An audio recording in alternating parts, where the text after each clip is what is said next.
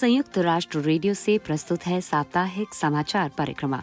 अभिवादन के साथ मैं हूँ शिवानी काला। 19 मई 2023 की बुलेटिन की सुर्खियाँ।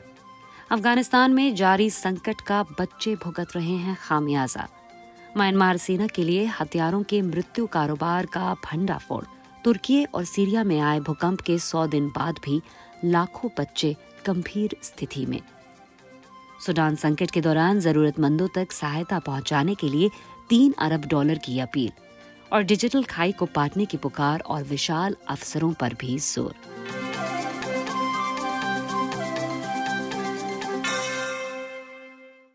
हम आपको याद दिलाते चलें कि विश्व परिप्रेक्ष्य वाली समाचार सामग्री के लिए आप हमारी वेबसाइट पर भी आ सकते हैं। पता है news dot U N dot org slash H I आप हमारा न्यूज़लेटर भी सब्सक्राइब कर सकते हैं, जिससे समाचार आपको हर दिन खुद ब खुद मिल सकते हैं। अब समाचार विस्तार से। अफ़गानिस्तान में संयुक्त राष्ट्र बाल कोष के प्रतिनिधि फ्रान एक्विट्जा ने आगाह किया है कि देश की लगभग 90 फ़ीसदी आबादी निर्धनता के कगार पर है और इसका खामियाजा बच्चों को भुगतना पड़ रहा है। एक रिपोर्ट के साथ है सचिन गौड़।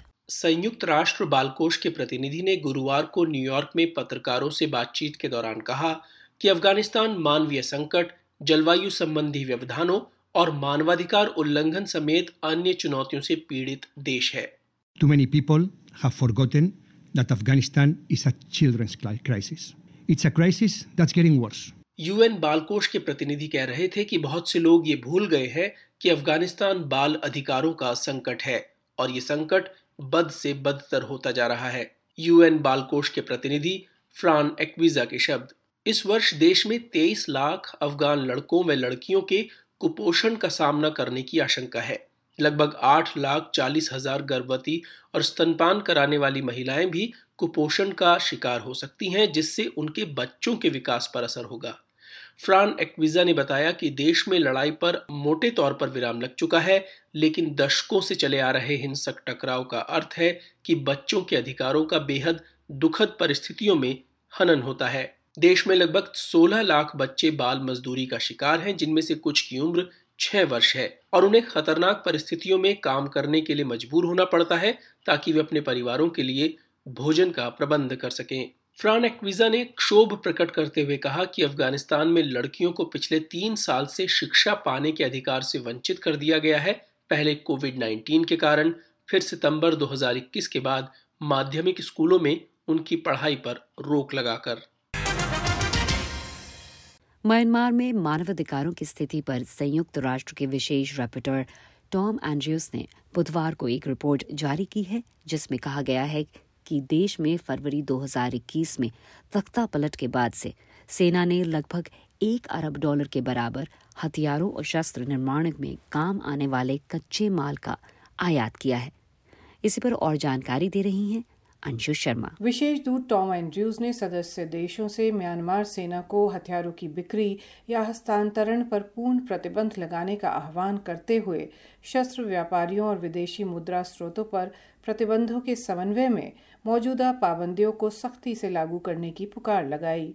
विशेष रिपोर्टर टॉम एंड्रूज की इस रिपोर्ट का नाम है अरब डॉलर मृत्यु सौदा अंतर्राष्ट्रीय शस्त्र नेटवर्क जो म्यांमार में मानवाधिकार हनन को आसान बनाते हैं। इस व्यापक शोध पत्र में सैन्य तख्ता पलट के बाद से सेना को हथियारों के हस्तांतरण पर अब तक की सबसे विस्तृत जानकारी जुटाई गई है। इस रिपोर्ट में अनेक तरह के आंकड़ों के साथ हथियारों के लेन देन में शामिल प्रमुख नेटवर्कों और कंपनियों की जानकारी दी गई है। साथ ही रिपोर्ट में ये भी दिखाया गया है कि ये नेटवर्क किन क्षेत्रों में सक्रिय हैं, जिनमें रूस, चीन, सिंगापुर, थाईलैंड व भारत के नाम प्रमुख हैं। रिपोर्ट में बताया गया है कि फरवरी 2021 से दिसंबर 2022 के बीच सिंगापुर की दर्जनों संस्थाओं से म्यांमार की सेना के लिए 25 करोड़ 40 लाख अमेरिकी डॉलर के मूल्य बराबर की सामग्रियों की आपूर्ति की गई है। हथियार विक्रेताओं ने बड़े पैमाने पर सिंगापुर के बैंकों का इस्तेमाल किया है। रिपोर्ट में विदेशी मुद्रा के उन मुख्य स्रोतों पर भी ध्यान दिया गया है, जिनकी वजह से तख्ता पलट के बाद से म्यांमार में जुंटा को एक अरब डॉलर से अधिक की रकम के हथियार खरीदने के काबिल बनाया है। संयुक्त राष्ट्र बाल कोष, यूनिसेफ ने बुधवार को बताया है कि तुर्की और सीरिया में आए घातक भूकंप के 100 दिनों के बाद भी दोनों देशों में 60 लाख से अधिक लड़के और लड़कियाँ अनगिनत मुश्किलों का सामना कर रहे हैं। कुछ और जानकारी हिंदी न्यूज़ के प्रमुख महबूब खान से। यूएन बाल एजेंसी ने कहा कि कुल मिलाकर तुर्की में 25 लाख और पड़ोसी देश सीरिया में 37 लाख बच्चों को लगातार मानवीय सहायता की आवश्यकता है।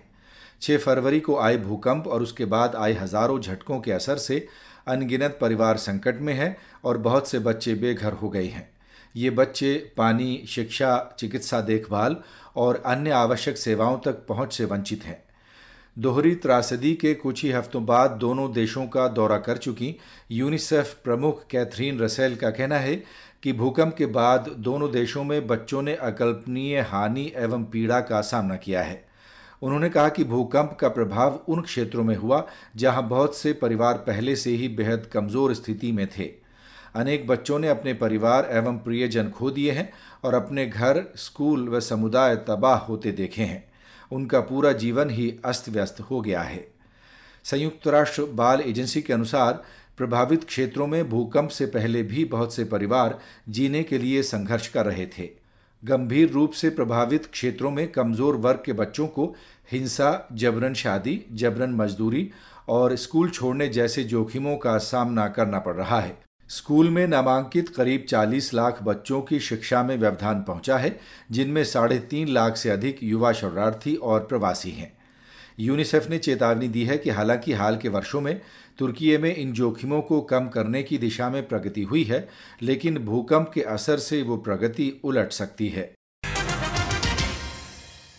संयुक्त राष्ट्र और साझेदार संगठनों ने सूडान में दूसरे महीने में प्रवेश कर चुके हिंसक युद्ध और उससे उपजे गंभीर मानवीय संकट के मद्देनजर देश में लाखों जरूरतमंदों और पड़ोसी देशों में शरण लेने वाले लोगों तक राहत पहुँचाने के लिए बुधवार को तीन अरब डॉलर की सहायता अपील जारी की है।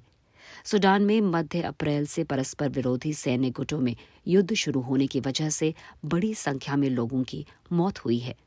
मानवीय आवश्यकताओं में उछाल आया है और विस्थापितों की संख्या बढ़ी है। हिंसा से अब तक देश की सीमाओं के भीतर आठ लाख चालीस हज़ार लोग विस्थापित हुए हैं। दो लाख से अधिक शरणार्थी जन देश छोड़कर चले गए हैं और सूडान के नागरिकों ने चाड मिस्र में शरण ली है और दक्षिण सूडान से आए शरणार्थी भी अपने घर वापस लौट रहे हैं। राजधानी खारतूम सहित भीषण लड़ाई से प्रभावित इलाकों और उन इलाकों में राहत अभियान का विस्तार किया जाएगा, जहाँ लोगों ने हिंसा से बचने के लिए शरण ली है। संयुक्त राष्ट्र ने इन परिस्थितियों को ध्यान में रखते हुए दो योजनाएँ शुरू की हैं, ताकि लोगों के लिए भोजन, स्वास्थ्य देखभाल, शरण, संरक्षण और अन्य महत्वपूर्ण सहायता का प्रबंध किया जा सके। यूएन ने इन आवश्यकताओं की पूर्ति के लिए दो अरब छप्पन करोड़ डॉलर की अपील की है, जो कि कुछ ही महीने पहले जारी की गई अपील से 80 करोड़ डॉलर अधिक है। संयुक्त राष्ट्र महासचिव एंटोनियो गुटरेश ने कहा है कि डिजिटल क्रांति टिकाऊ विकास का तेज़ी से आगे बढ़ाने के लिए विशाल अवसर पेश करती है। मगर अल्पतम विकसित देशों को भी ऑनलाइन सुविधा का लाभ उठाने में सक्षम बनाने के लिए उनकी और ज़्यादा मदद करने की ज़रूरत है।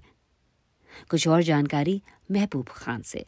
यूएन प्रमुख अंतोनियो गुटेरेश ने गुरुवार 18 मई को विश्व दूरसंचार और सूचना समाज दिवस के अवसर पर अपने संदेश में प्रौद्योगिकी संबंधी जोखिमों का सामना करने की ज़रूरत पर ज़ोर दिया, जिनमें आर्थिक विषमताओं में बढ़ोतरी हेट स्पीच यानी नफरत भरी भाषा के फैलाव व दुष्प्रचार के साथ साथ कुशल प्रशासन का अभाव और कृत्रिम बुद्धिमत्ता यानी एआई का बेलगाम विकास जैसी चुनौतियाँ शामिल हैं।